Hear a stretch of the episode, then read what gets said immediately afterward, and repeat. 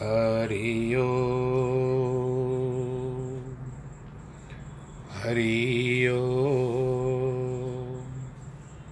हरि ओ गुरुर्ब्रह्मा, गुरुर्विष्णु, गुरुर्देवो महेश्वरः, गुरुर्साक्षात् परब्रह्म, तस्मै श्रीगुरवे नमः। विघ्नेश्वराय वरदाय सुरप्रियाय लम्बोदराय सकलाय जगद्दिताय नागाननाय श्रुतियज्ञविभूषिताय, गौरीसुताय गणनाथ नमो नमस्ते। नाहं वसामि वैकुण्ठे, योगिनां हृदयेन च, मद्भक्तां यत्र गायन्ति, तत्र तिष्ठामि नारद। जिस घर में हो आरती, चरण कमल चितलाय तहाँ हरि वासा करे, ज्योत अनंत जगाए। जहाँ भक्त कीर्तन करे, वहे प्रेम दरिया। तहाँ हरि श्रवण करे, सत्यलोक से आए। सब कुछ दीना आपने, भेंट करूँ क्या नाथ? नमस्कार की भेंट लो। जोड़ू मैं दोनों हाथ, जोड़ू मैं दोनों शान्ताकारं भुजगशयनं पद्मनाभं सुरेशं, विश्वाधारं गगनसदृशं, मेघवर्णं शुभाङ्गं, लक्ष्मीकान्तं कमलनयनं, योगिवृद्धानगम्यं, वंदे विष्णुं भवभयहरं सर्वलोकैकनाथं मङ्गलं भगवान् विष्णु, मङ्गलं गरुडध्वज, मङ्गलं पुण्डरीकाक्ष, मङ्गलाय स्तनो हरि सर्वमङ्गलमाङ्गल्ये शिवे सर्वार्थसाधिके, शरण्ये त्र्यम्बके गौरी। नारायणी नमोऽस्तु नारायणी नमोऽस्तु श्रीराम जय राम, जय जय राम। श्रीराम जय राम, जय जय राम। श्रीराम जय राम, जय जय राम। श्रीराम जय राम, जय जय राम। श्रीराम जय राम, जय जय राम। श्रीराम जय राम, जय जय राम। राम रमेति रामेति, रमे नामे मनोरमे, सहस्रनाम ततुल्यं राम नाम वरानने, राम नाम की लूट है, लूट सके तो लूट। अंत काल पछताएगा जब प्राण जाएँगे छूट। प्रिय भक्त, भगवत प्रेमियों, आइए भगवान जी के उस पालनहार भगवान नारायण जिनके अवतार भगवान श्री राम हैं, उनकी लीला चल रही है। कल आप लोगों ने जन्म सुना और किस तरह से माता कौशल्या असमंजस में पड़ गई कि एक तरफ़ से मैं देख रही हूँ कि मेरा लल्ला पलने में सोया हुआ है और दूसरी तरफ़ जहाँ पर मैं ठाकुर जी के लिए भोग तैयार करा रही हूँ वहाँ पर देख रही हूँ, वहाँ तो भोजन कर रहा है। तो इस तरह से दिख रहा मात ही निज अद्भुत रूप अखंड। रोम रोम प्रति लागे कोट कोट ब्रह्मंड। माता को अपना आश्चर्य युक्त अखंड रूप दिखाते हैं भगवान जी। जिनके रोम रोम में करोड़ों करोड़ों ब्रह्मांड है। यहाँ तक भी कहा गया है कि हमार, इतना समय जो हमारा गुजरता है अब यदि भगवान जी के एक पलक झपकने से कई कल्प बीत जाते हैं। अनगिनत सूर्य चंद्रमा शिव ब्रह्मा पर्वत नदी समुद्र पृथ्वी वन काल कर्म गुण दोष स्वभाव या चरित्र जो कभी सुने भी नहीं थे। और सब प्रकार की माया देखी तो बड़े डर से हाथ जोड़ करके खड़ी हो गई। भगवान श्री कृष्ण ने भी, भी यशोदा मैया को दिखाया था। जीव को और उसके नचाने वाली माया, इसको कई लोग अविद्या भी कहते हैं। माया को तथा उसके छुड़ाने वाली भक्ति को देखा। सोते हुए श्री रामचंद्र जी को देखा तो शांत रूप माया गुण ज्ञान से भिन्न है। भोजन करते तो देखा कि करुणा और सुखों का समुद्र गुणों की खान है और वह तीसरा विराट रूप है, जिन तीनों रूपों की स्तुति कौशल्या जन्म समय में की थी जब भगवान श्री राम ने जन्म लिया था और उनको तीनों रूप दिखाए थे। भय प्रकट, कृपाला, दीन दयाला वाला। कौशल्या का शरीर पुलकायमान हो गया। मुख से वचन नहीं निकला। नेत्र मूंद कर चरणों में सिर निभा दिया। माता की बुद्धि आश्चर्य तो देख करके श्री रामचंद्र जी फिर बालक रूप हो गए। बोलो, सियावर रामचंद्र की जय। कौशल्या स्तुति नहीं कर पा रही है। भय मान गई कि मैंने जगत के पिता को पुत्र करके बन जाना है। भगवान ने माता को बहुत प्रकार किससे समझाया, कहा, माता, यह बात कभी मत कहना। बारंबार कौशल्या हाथ जोड़ करके विनती करती है। बार बार कौशल्या विनय करे कर ज़ोर। अब जन कबहु व्यापे, प्रभु मोए माया तोर। सियावर रामचंद्र की जय। हे प्रभु आपकी माया, मुझे कभी नहीं व्यापे। बहुत प्रकार से भगवान ने बाल चरित्र किए। दासों को बड़ा आनंद दिया। कुछ दिन ने पर, भी दिन बीतने पर, सब भाई बड़े हुए और अपने कुटुंब को और सुख देने लगे। चूड़ाकरण, जो मुंडन का अर्थ ले तो चक्रवर्ती राजाओं के सिर पर छुरा चलाने की रीति नहीं पाई जाती। इसे चूड़ा पहनने का संबंध है। गुरु ने आकर चूड़ामण चूड़ाकरण किया और ब्राह्मणों ने बहुत सी दक्षिणा पाई। कोई टीकाकार कहते हैं कि मुंडन किया, यह गर्भ से पहले ही तीसरे वर्ष होता है। इसीलिए हरि अनंत हरि कथा अनंता को छोड़ करके अत्यंत मनोहर, अपार चरित्र चारों भाई करते रहते हैं। जो वचन कर्म मन से परे हैं, वह दशरथ के आँगन में फिरते हैं। भोजन करते समय राजा बुलावे तो बालकों का समाज छोड़कर नहीं आते थे। जब कौशल्या बुलाने जाती थी तो प्रभु ठुमक ठुमक कर भाग करके आते थे। वेद जिसे नेति नेति कहते हैं, वर्णन करते हैं, शिवजी भी जिनका अंत नहीं पाते हैं उनको माया बड़े प्रेम से, माता जो है बड़े प्रेम से पकड़ लेती है। धूरी से शरीर भरा हुआ खेलने के समय में राजा भी हंस करके गोद में उठा लेते थे उनको। भोजन करत चपल चित इत उत अवसर पाए, भाज चले किलकात मुख दधियोदन लिपटाए सियावर रामचंद्र की जय। चंचल चित से भोजन करते हैं। इधर उधर देखते हुए समय पाए कर किलकारी मारते भाग चले। मुख में दही चावल लिपट रहा है। हमारे बच्चे भी ऐसे ही करते हैं। आप लोग भी देखते होंगे। वो एक स्थान पर बैठ करके खाते नहीं हैं। यहाँ हमारे दौड़ते रहते हैं। और फिर आकर के एक कॉल लेते हैं, एक कॉर लेते हैं, फिर फिर भागते हैं। तो तब तक मुख पर लगा हुआ रहता है। और हमें बड़ा प्यारा लगता है।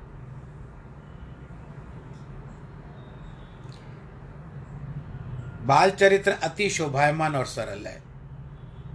जो शारदा मतलब सरस्वती और वेदों ने भी गाए हैं। एक दिन एक बंदर वाले आकर रामराज के द्वारे पर बंदर नचाते हैं। श्री रामचंद्र जी ने देखकर हट की कि मैं मंदर, बंदर लूँगा, मंगा दो। राजा मंगाए मंगाए कर देने लगे, परंतु राम जी न ले। रुदन करे। तब वशिष्ठ जी हंसकर बोले कि राजन, अब यह मन लगाकर सुनो। राजा सुग्रीव के निकट एक कपि। कपि का मतलब बंदर ही होता है, सदा किष्कंदा में रहता है। उनके निकट आप दूध बेचकर आदर से आप उसको यहाँ बुलाओ। सुनकर राजा ने बहुत योद्धा भेजे, वे सब सुग्रीव के पास गए। जो कुछ राजा ने कहा, सो वर्णन किया। सुग्रीव ने सुनते ही महावीर यानी हनुमान जी को भेज दिया और महावीर को प्रसन्न मन होकर मंदिर आए। राम ने उनको हृदय से लगा लिया। बोलो, सियावर रामचंद्र की जय, पवन पुत्र हनुमान की जय। जहाँ जहाँ श्री रामचंद्र जी खेले, वहाँ वहाँ कपि अपने को अपने संग रखते थे। हनुमान जी सा, हनुमान जी ने छोटा सा रूप धर लिया था। एक दिन श्री रामचंद्र जी ने पतंग उड़ाई तो इंद्रलोक तक जा पहुँची। वहाँ इंद्र के पुत्र जयंत की स्त्री ने बहुत अद्भुत चंग चंग देख करके, मन में वे विचार, पतंग देख करके मन में विचार किया, जिसका पतंग ऐसा है, वह पुरुष कैसे होगा? यह विचार हंसकर उस पतंग को पकड़ ली। रामचंद्र जी ने हनुमान से कहा, देखो, पतंग किसने पकड़ ली है? महावीर जी ने तुरंत जाकर देखा कि कहा, छोड़ दो। जयंती स्त्री ने कहा, जिसकी यह सुंदर पतंग है, उनके दर्शन करूँगी। यह जीव में इच्छा है, जीव में इच्छा है। इसी कारण मैंने इसे पकड़ा है। महावीर जी ने आकर के प्रभु को बात बताई। राम जी बोले, तुम यूँ जाकर कहना, चित्रकूट में हमारे दर्शन होंगे। हनुमान जी ने उससे जाकर कहा, उस नारी में मन में दर्शन की इच्छा को रख करके उस पतंग को छोड़ दिया। तब श्री रामचंद्र जी ने सो पतंग खींच ली। रात्रि के समय में घर में भोजन किया। बोलो, सियावर रामचंद्र की जय। विधि विविध चरित रघुनाथ के को कवि पावे पार वर्णन की ने सिद्ध मुनि। निज निज मति अनुसार सियावर रामचंद्र की जय। श्री रामचंद्र जी के चरित्र अपार है। उनका पार कौन पा सकता है? सिद्ध मुनियों ने भी अपनी अपनी मति के अनुसार ही किया, और हम भी अपनी मति के अनुसार कहते हैं। एक दिन एक व्यापारी नग बेचने आया, राजा को दिखाया। उसे ले श्री रामचंद्र जी ने कुएँ में डाल दिया। तब राजा ने हंसकर कहा, वही लाओ। तत्काल कुएँ से एक वृक्ष उत्पन्न हुआ, और उसमें से इतने सारे लाल निकल आए। अनमोल लाल फल कर गिरने लगे।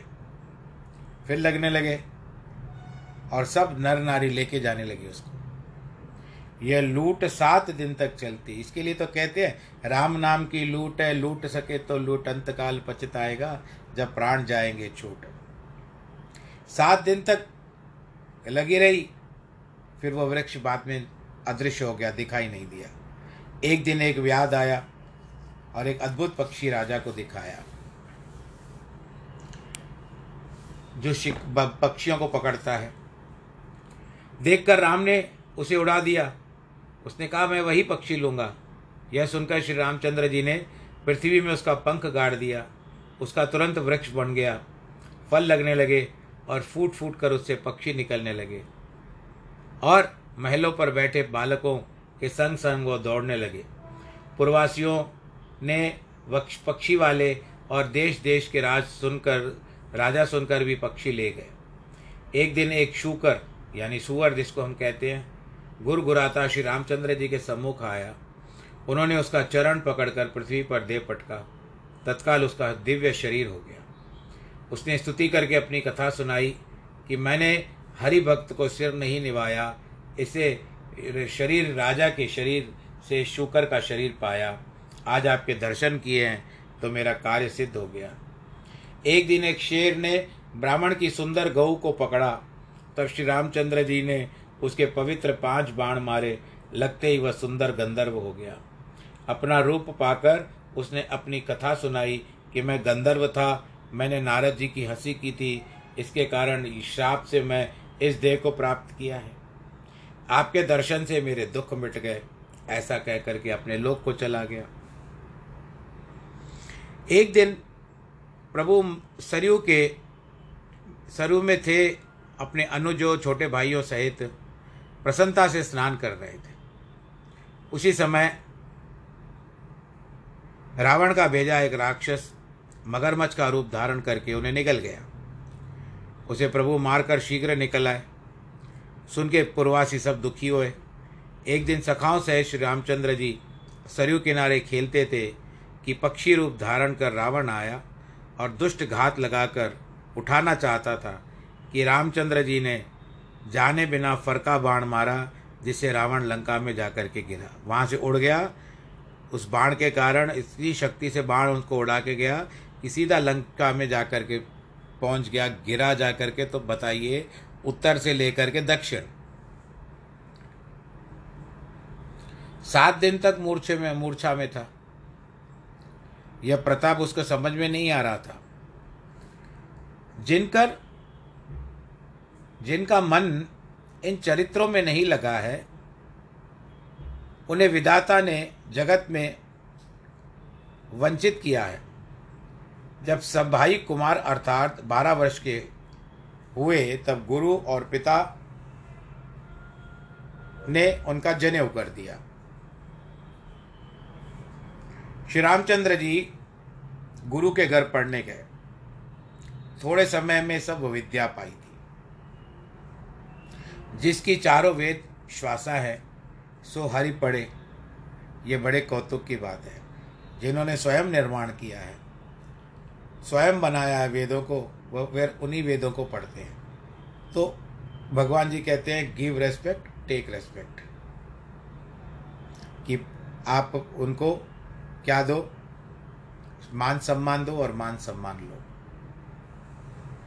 सब विद्या विनय में निपुण, चतुर, गुणशील, युक्त। राजाओं की लीला खेल खेलते हैं। हाथ में धनुष बाण शोभित हैं, जिनका रूप देखकर चराचर मोहित होते हैं। अरे वाह, कितना अच्छा है। इस तरह से जिन गलियों में सब भाई खेले ताकि लोग लुगाई थकित हो जाते थे। कौशलपुर वर नार, वासी नर नारी वृद्ध अरुबाल, प्राण होते प्रिय लागही सबके राम कृपाल सियावर, रामचंद्र की जय। अयोध्या के रहने वाले स्त्री पुरुष, बूढ़े और बालक सबके, सबको कृपालु श्री रामचंद्र जी के प्राण के समान प्यारे लगते। क्यों ना लगे?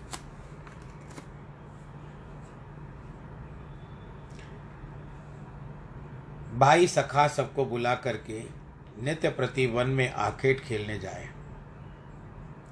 जिसमें पवित्र मृग मानकर मारे, नित्य प्रति राजा को दिखाए। अर्थ यहाँ यह है कि जिसके बड़े पुण्य हैं, उन्हें मारकर स्वर्ग दिया। हम इसमें यह विचार नहीं करेंगे कि भगवान ने शिकार क्यों किया। तो उनकी गति भगवान जी ने की है।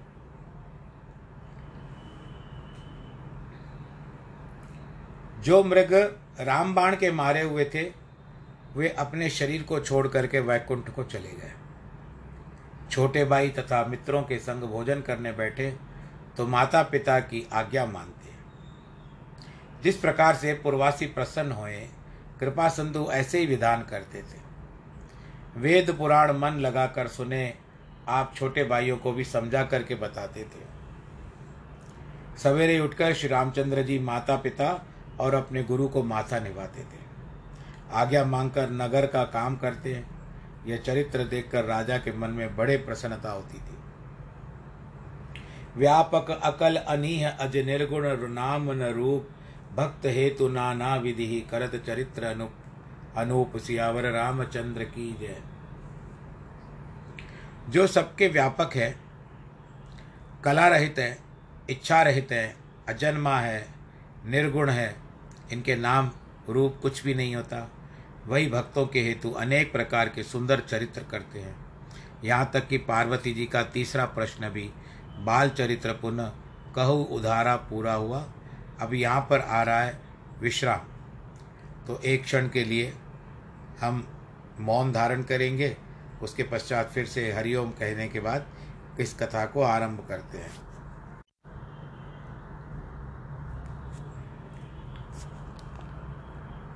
हरि ओम। हरि ओम। हरि ओम। श्री राम जय राम, जय जय राम। श्री राम जय राम, जय जय राम। श्री राम जय राम, जय जय राम। श्री राम जय राम, जय जय राम। बोलो सियावर रामचंद्र की जय। पांचवा विश्राम आरंभ हो रहा है। गादी सुवन को आगमन, यही पंचम विश्राम। बद सुबाहु का की न जिम, पूरे सब मन काम। सियावर रामचंद्र की जय। याज्ञवल्क कहते हैं, भरद्वाज। यह सब चरित्र तो मैंने कहा, अब अगली कथा मन लगा करके सुनो। विश्वामित्र महामुनि और महाज्ञानी वन में सिद्ध पीठ आश्रम में वास करते हैं। वहाँ जप योग मुनि करते हैं, परंतु मारीच और सुभाऊ राक्षस से सब अत्यंत डरे हुए थे। वह देखते ही राक्षस दौड़ पड़ते थे, अनेक उप उपद्रव करते थे। जिसके कारण मोती मुनियों को बहुत दुख होता था। विश्वामित्र जी के मन में चिंता हुई कि बिना नारायण के ये पापी राक्षस नहीं मरेंगे। तब मुनिश्रेष्ठ ने मन में विचार किया कि प्रभु ने पृथ्वी पर का भार दूर करने के लिए अवतार धारण कर लिया है नारायण जी ने। इसी बहाने भगवान के चरणों का भी तो दर्शन हो जाएगा। और विनती करके दोनों भाइयों को लेकर के आऊँ। यद्यपि विश्वामित्र अपने तप के प्रभाव से उन राक्षसों को मारने में समर्थ थे, परंतु बारह वर्ष से यज्ञ कर रहे थे, जिसमें वह क्रोध करना उनको वर्जित था। नहीं तो आपको पता है ना, क्रोधी थे भी इसी कारण उन्होंने स्वयं क्रोध नहीं किया, जो ज्ञान, वैराग्य, सब गुणों के घर हैं। मैं उन स्वामी को अपने नेत्रों से भी देख सकूँगा। एह विधि करत मनोरथ जात न लागी वार। कर्म जन सर यू सलिल कहे भूप दरबार। सियावर रामचंद्र की जय। इस प्रकार मनोरथ करते चले, जाते हुए अधिक देर नहीं लगी। फिर पहुँचे अयोध्या, वहाँ पर सरयू में स्नान किया और अब दशरथ जी से भेंट करने के लिए महल में गए, दरबार में। मुनि का आगमन सुनकर के राजा ने आगमन सुना जब राजा ने सुना, तब ब्राह्मणों के समाज को लेकर के सामने आए उनका स्वागत करने के लिए। यदि मुनि पहले ही दरबार पहुँच जाते तो मुनि का आना सुनना नहीं वरण देखना बनता। या अब मुनि दरबार में गए, तब राजा रनिवास में थे। मुनि का आगमन सुनकर मिलने गए। दंड, दंडवत पूर्वक मुनि का सम्मान करके अपने आसन पर ला करके बिठाया। चरण धोकर राजा ने अत्यंत पूजा की। कहा, मेरे समाज, मेरे समान आज दूसरा कोई धन्य नहीं है। अनेक प्रकार से भोजन कराए, जिससे मुनि को बहुत प्रसन्नता हुई। फिर चारों पुत्रों को चरणों में डाल दिया। राम को देखकर मुनि का वैराग्य विसर गया। श्री रामचंद्र जी के मुख की शोभा देख करके मग्न हो गए। जैसे पूरे चंद्रमा को देख करके चकोर हो जाता है। अपनी प्यास बुझाने लगे, विश्वामित्र अपने नेत्रों से। तब मन में प्रसन्न होकर के बोले, राजा राजा बोल कर बोलते हैं मुनि, कभी पहले तो आपने ऐसी कृपा नहीं की। महाराज, आपका आना कैसे हुआ? और अगर आप मुझे आज्ञा दें तो मैं देर नहीं लगाऊँगा आपका कार्य करने में। विश्वामित्र जी बोले, हे राजन, सुनो मुझे झुंड के झुंड राक्षस बहुत सताते हैं। सुराजन, मैं तुमसे मांगने आया हूँ। लक्ष्मण सहित रामचंद्र जी को दे दो। राक्षसों के मारने से मैं सनात हो जाऊँगा।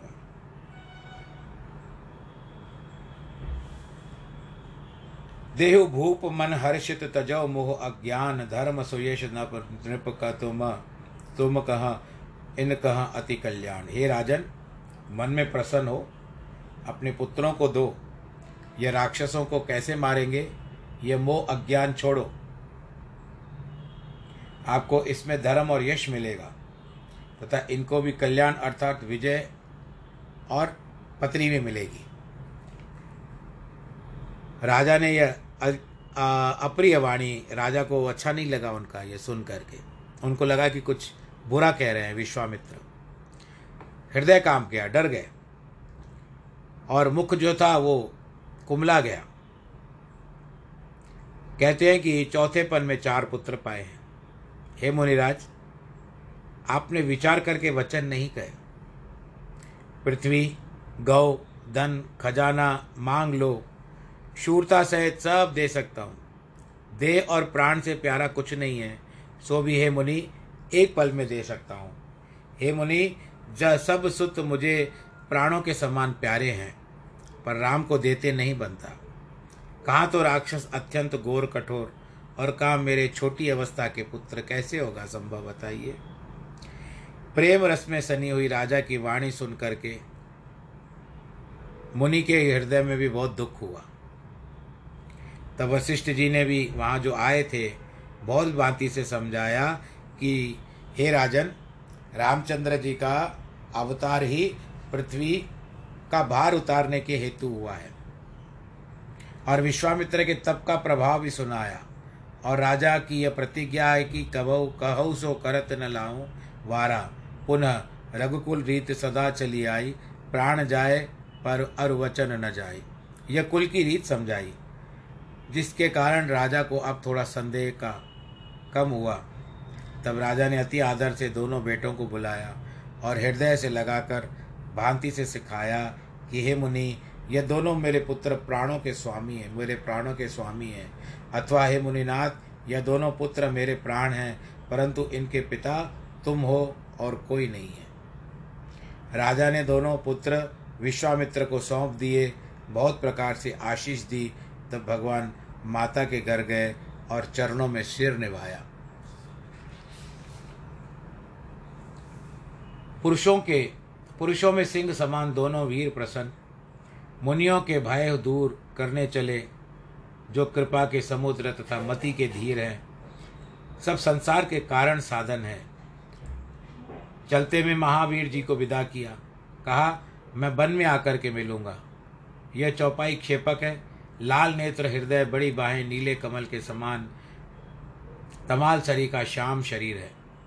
कमर में पीला दुपट्टा कसे सुंदर तरकस लगाए, सुंदर धनुष बाण दोनों आश आत्मे हैं दोनों के। श्याम और तनु, गौर तनु दोनों भाई हैं। एक सावला है और एक गोरा है। विश्वामित्र जी ने महा संपत्ति पाई। कोई तो संपत्ति, इनके साथ तो भगवान चल रहे हैं। मुनि विचारने लगे कि प्रभु साक्षात ईश्वर है। यह मैंने जाना। मेरे कारण भगवान पिता को छोड़ दिया। मार्ग में मुनि ने ताड़का राक्षसी दिखाई, जो देखते ही क्रोध कर दौड़ी, मुनि के नाम लेते ही ताड़का ने सुन लिया। श्री रामचंद्र जी ने एक बाण से उसके प्राण हर लिए, दीन जानकर उसे अपना पद दे दिया। तब ऋषि ने अपना नाथ श्री रामचंद्र जी को जाना।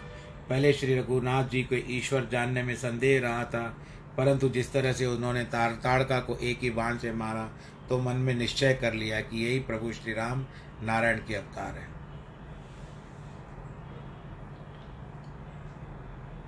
ताड़का के लिए कहा जाता है कि यह ताड़का सुकेतु यक्ष की कन्या थी। इसने ब्रह्मा जी को अपने तप से संतुष्ट करके दस हज़ार हाथियों का बल पाया था। जम्ब्र के पुत्र सुंदर से इसका विवाह हुआ, जिससे मारीच इत्यादि उत्पन्न हुए। महर्षि अगस्त्य ने जब अनिष्ट करने अनिष्ट करने के कारण सुंद सुंद का नाश कर दिया, तब ये दोनों माँ बेटे ऋषियों को खाने दौड़ते थे।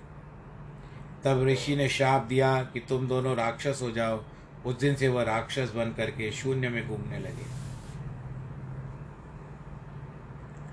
इस तरह से बला और अति बला विद्या सिखाई जिससे भूख प्यास न लगे, शरीर में अत्यंत बल और तेज का प्रकाश हो। संपूर्ण आयुध। ये विश्वामित्र जी ऐसी विद्याएँ सिखाते हैं कि यदि आप किसी भी समय में भूख लगती हो तो ये विद्या अगर उनके पास रहेगी तो समय पर भूख प्यास न लगती रहे, न लग सकेगी और वो चलते रहेंगे। इसी कारण तो इतना सब कुछ संभव हुआ। ये समझ लो, हम ऐसे विचार करते हैं कि भगवान जी जब बाद में गए थे वन में तो वहाँ के लिए होमवर्क जिस तरह से आप कहते हो, भगवान जी को विश्वामित्र ने करवा दिया था। संपूर्ण आयुध, जो आयुध और अस्त्र दिए, और वो बड़े गुप्त अस्त्र थे। समय पर ही उनका प्रयोग किया जा सकता है, ऐसे नहीं। अपने आश्रम में भी लेकर आए। कंद फूल कंद मूल फल भक्ति प्रीति से भोजन करने दिए। प्रातःकाल श्री रामचंद्र जी ने मुनि से कहा, अब तुम जाकर निर्भय होकर यज्ञ करो। मुनिगण होम करने लगे, आप यज्ञ की रखवाली करने लगे। यह सुनकर के मारिच क्रोधी निशाचर सेना सहाय लेकर के पहुँचा। वह मुनियों का बैरी था। श्री रामचंद्र जी ने बिना फर का बाण उसके मारा, वह समुद्र पार करके लंका में 400 कोस पर जाकर के गिरा। यह शत जोजन समुद्र पार जाना पृथ्वी पृथक रही है।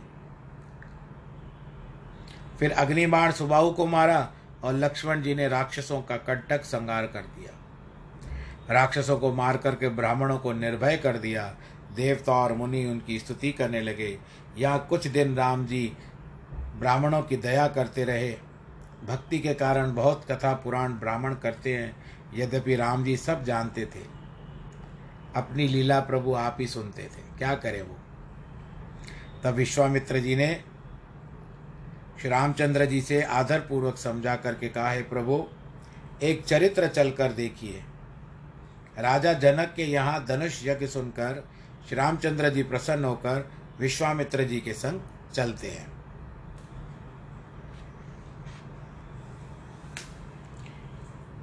रास्ते में एक आश्रम देखा, जहाँ कोई मृग इत्यादि, कोई जानवर, कोई जंतु नहीं था। एक शिला पड़ी थी।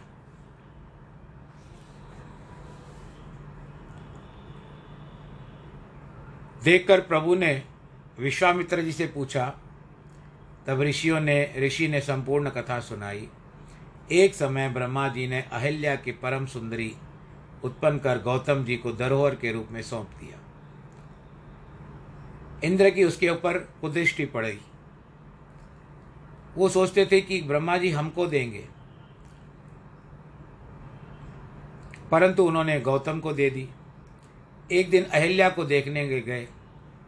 उसको यथावत देख करके कन्या गौतम जी को ही दे दी। तब एक दिन इंद्र ने उसी के पास आकर के गौतम का रूप बना करके बिहार किया। उस समय गौतम जी घर में नहीं थे। जब लौट कर आए तो उसी समय इंद्र इनके आश्रम से निकलते हैं। इन दोनों की दुष्टता विचार करके ऋषि ने इंद्र को श्राप दिया कि तेरे शरीर में हज़ारों निशानियाँ हो जाए। फिर बाद में इंद्र के यज्ञ करने पर ये सब नेत्रों में पर परिवर्तित हो गए। अहिल्या को श्राप दिया कि तू पत्थर की शिला हो जाए श्री रामचंद्र जी के छूने से तेरा उद्धार होगा। यह अनुग्रह करके अहिल्या ने भी अब इंद्र के साथ जानकर विवाह विहार किया था, इससे बेचारी अपराधिनी हो गई। गौतम नारी शाप वश उपल दे दर धीर चरण कमल रज चाहती कृपा करो रघुवीर सियावर रामचंद्र की जय। यह वही गौतम जी की, गौतम की स्त्री शाप वश होकर के पत्थर का शरीर धारण किए हुए आपके चरण कमलों की इच्छा करती है। हे रघुवीर आप कृपा करके इसको अपने चरणों से अपना चरण लगा दो इसके इस तरह से कहते हैं कि ए, तारा है सारा जमाना प्रभु हमको भी तारो। तारा हसा है सारा जमाना प्रभु हमको भी तारो। कोई तो करके बहाना प्रभु हमको भी तारो। ऐसे तारो जैसे अहल्या को तारा, ऐसे तारो जैसे अहल्या को तारा। ठोकर का ठोकर का करके बहाना प्रभु, हमको भी तारो ठोकर का करके बहाना प्रभु, हमको भी तारो। तारा है सारा जमाना प्रभु, हमको भी तारो। हमको भी तारो प्रभु, हमको भी तारो, हमको भी तारो प्रभु, सबको ही तारो। कोई तो करके बहाना, प्रभु हमको भी तारो। कोई तो करके बहाना, प्रभु हमको भी तारो। अब देखो, हमको भी सौभाग्य पुरुषोत्तम मास में रामायण चल रहा है, और क्या चाहिए? तो कुछ ना कुछ तो भगवान जी ने कृपा दृष्टि हम लोगों के ऊपर रखी है। ऐसा कहा जाता है कि अहल्याएँ, अहल्या जो होता है, वह भी कई हुई हैं। विष्णु पुराण में लिखा है कि मुदगल से मोदक गोत्रीय ब्राह्मण की उत्पत्ति हुई। मुदगल के पुत्र वृद्ध हुए।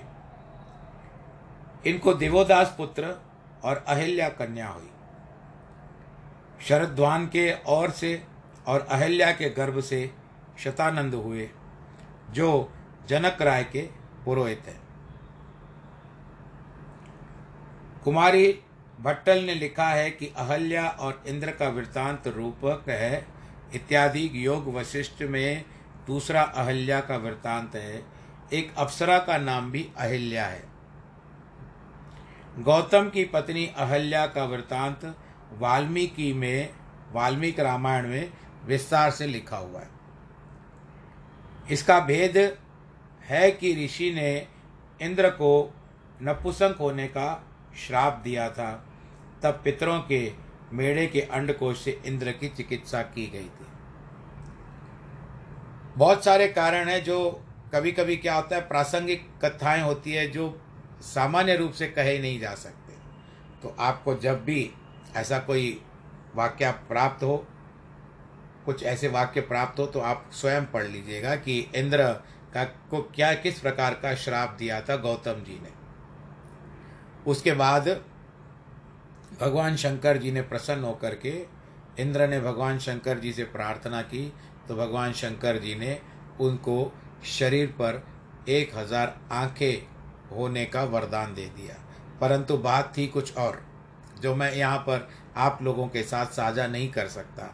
बोलो, शंकर भगवान की जय।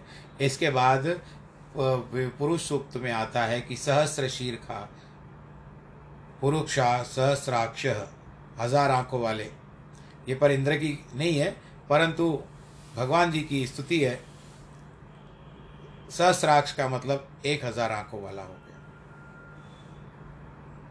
तो इस तरह से आज हम थोड़ा समय ज़्यादा लेंगे, अहिल्या का उद्धार कर देंगे, नहीं तो एक दिन के लिए बेचारी रुकी पड़ी हुई होगी। धीरज मन की ना, प्रभु कह चीना, रघुपति कृपा भक्ति पाई। पर सतपद पावन शोक नशावन प्रकट भई तब पुन सही। देखत रघुनायक सुखदायक। जन सनमुख होए कर ज़ोर रही।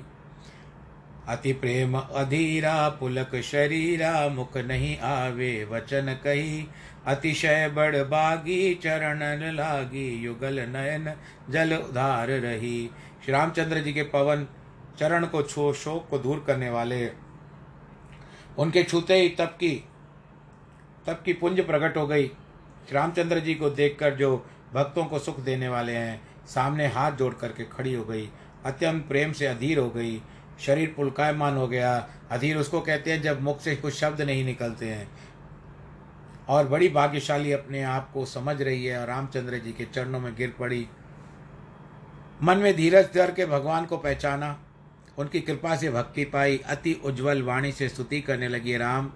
आप ज्ञान से जाने जाते हैं, आपकी जय हो, मैं अपवित्र नारी हूँ। आप जगत के पवित्र करने वाले, रावण के शत्रु और दास के सुखदाता हो। हे कमल नेत्र, संसार के भय दूर करने वाले भगवान, रक्षा करो रक्षा करो रक्षा करो, मैं आपकी शरण में हूँ। हे भगवान, मुनि ने श्राप जो दिया, सो बहुत अच्छा किया। मैंने बड़ा अनुग्रह माना, जो नेत्र भरकर संसार के उन भय छुड़ाने वाले को मैं प्रत्यक्ष रूप से देख रही हूँ। जिनके दर्शनों की शिव भी प्राप्त इच्छा करते हैं, प्रभु ये मेरी विनती है, मैं बोरी हूँ, कुछ वर नहीं मांगती, केवल आपके चरण कमल के पराग, धूल को, प्रेम से मेरा भौरा रूपी मन पान करता है। जिन चरण कमलों से परम पवित्र गंगा जी प्रकट हुई है, शिव जी ने अपने सिर पर धारण किया है। सोई चरण कमल, जिनको ब्रह्मा जी पूजन करते दया सागर हरि ने मेरे शरीर पर धारण किए। इस प्रकार गौतम जी की स्त्री बारंबार श्री रामचंद्र जी के चरणों में गिर करके चली। जो मन को बहुत इच्छा अच्छा लगा सो वर पाया और आनंद में मग्न होकर के पति लोक को चली गई। जब भगवान ने बलि को छल और दूसरा चरण ब्रह्मलोक में पहुँचा, उस समय विरजा नदी से जल भरकर ब्रह्मा जी ने भगवान के चरण धोए और आज वो गंगा जल के नाम से विख्यात है। तो इस तरह से अहिल्या की यहाँ पर प्रभु द्वार पे पति लोग को चली गई और उनका उद्धार किया। भगवान श्री रामचंद्र जी ने इस कथा में बहुत सारे भक्तों का उद्धार करेंगे और हम भी मांग लेंगे कि भगवान सबका उद्धार करते हो। हम लोगों का भी उद्धार कर दो। तो समय ने इशारा कर दिया है। और संदेश संदेशा दे दिया है कि अब विश्राम का समय आ चुका है। आज विश्राम लेते हैं और कथा को भी विश्राम देते हैं। उसके पश्चात आप जिनके भी जन्मदिन हो और वैवाहिक वर्षगांठ हो सबको बहुत बहुत बधाई। आप अपना ख्याल रखिए, अपने परिवार के साथ सुरक्षित रहिए और सैनिटाइज़र का प्रयोग करिए, हाथों को अच्छी तरह से धोइए और जहाँ पर ज़्यादा भीड़ भाड़ हो, वहाँ पर न जाएँ। सामाजिक दूरी का की व्यवस्था करते रहें, ईश्वर करे, आप सुरक्षित रहें, परिवार के साथ, यही हमारी कामना है। सर्वे भवंतु सुखिन, सर्वे संतु निरामया, सर्वे भद्राणी पश्यंतु माँ कश्चित दुख भाग भवेद नमो नारायण।